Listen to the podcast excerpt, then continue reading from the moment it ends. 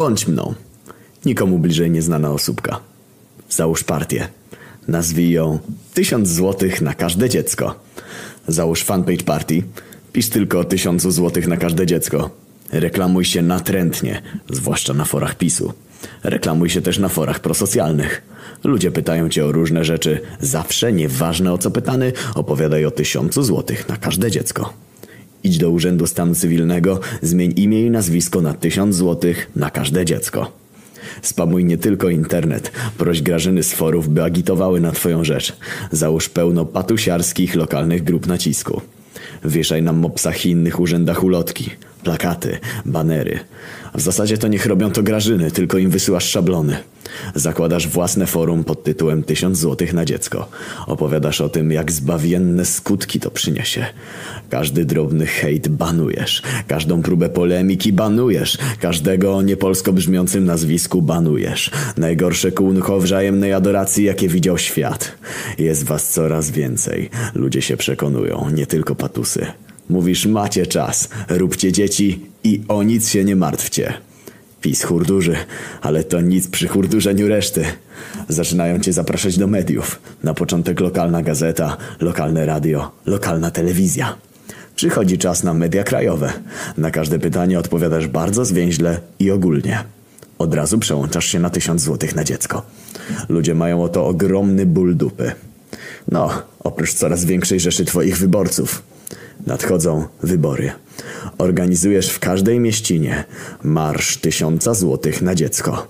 Nie tylko mopsy. Teraz wszystko oblepiasz tymi plakatami. Rozkazujesz armii grażyn wieszać to na balkonach. One to robią, bo w końcu hehe, tysiąc złotych. Masz pierwszą całkowicie oddolną kampanię wyborczą. Idziesz na debatę, krzyczysz o złodziejach, krzyczysz o półśrodkach, krzyczysz o tysiącu złotych na dziecko. Wyciągasz sobie z zapleców ogromną flagę. Zasłaniasz wszystko. Śpiewasz hymn i nią machasz.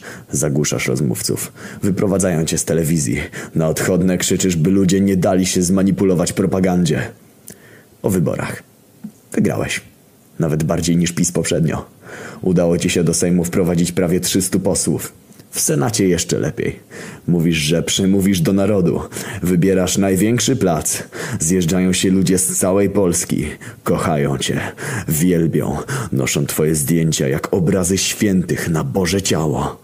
To jest ten moment. Wchodzisz na mównicę, wznosisz ręce jak papież. Tłum wiwatuje.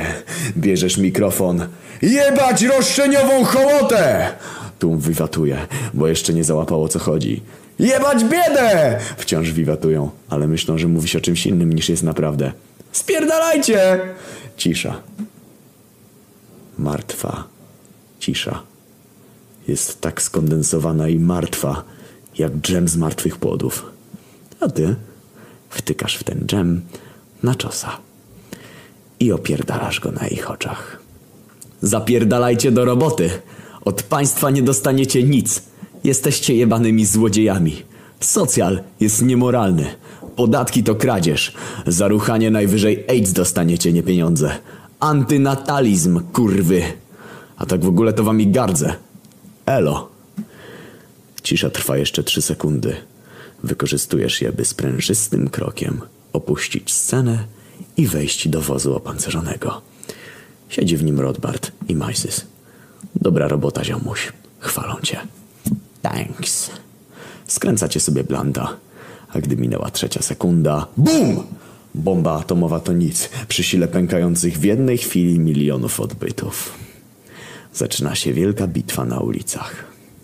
Z rozstawionych wszędzie głośników puszczasz.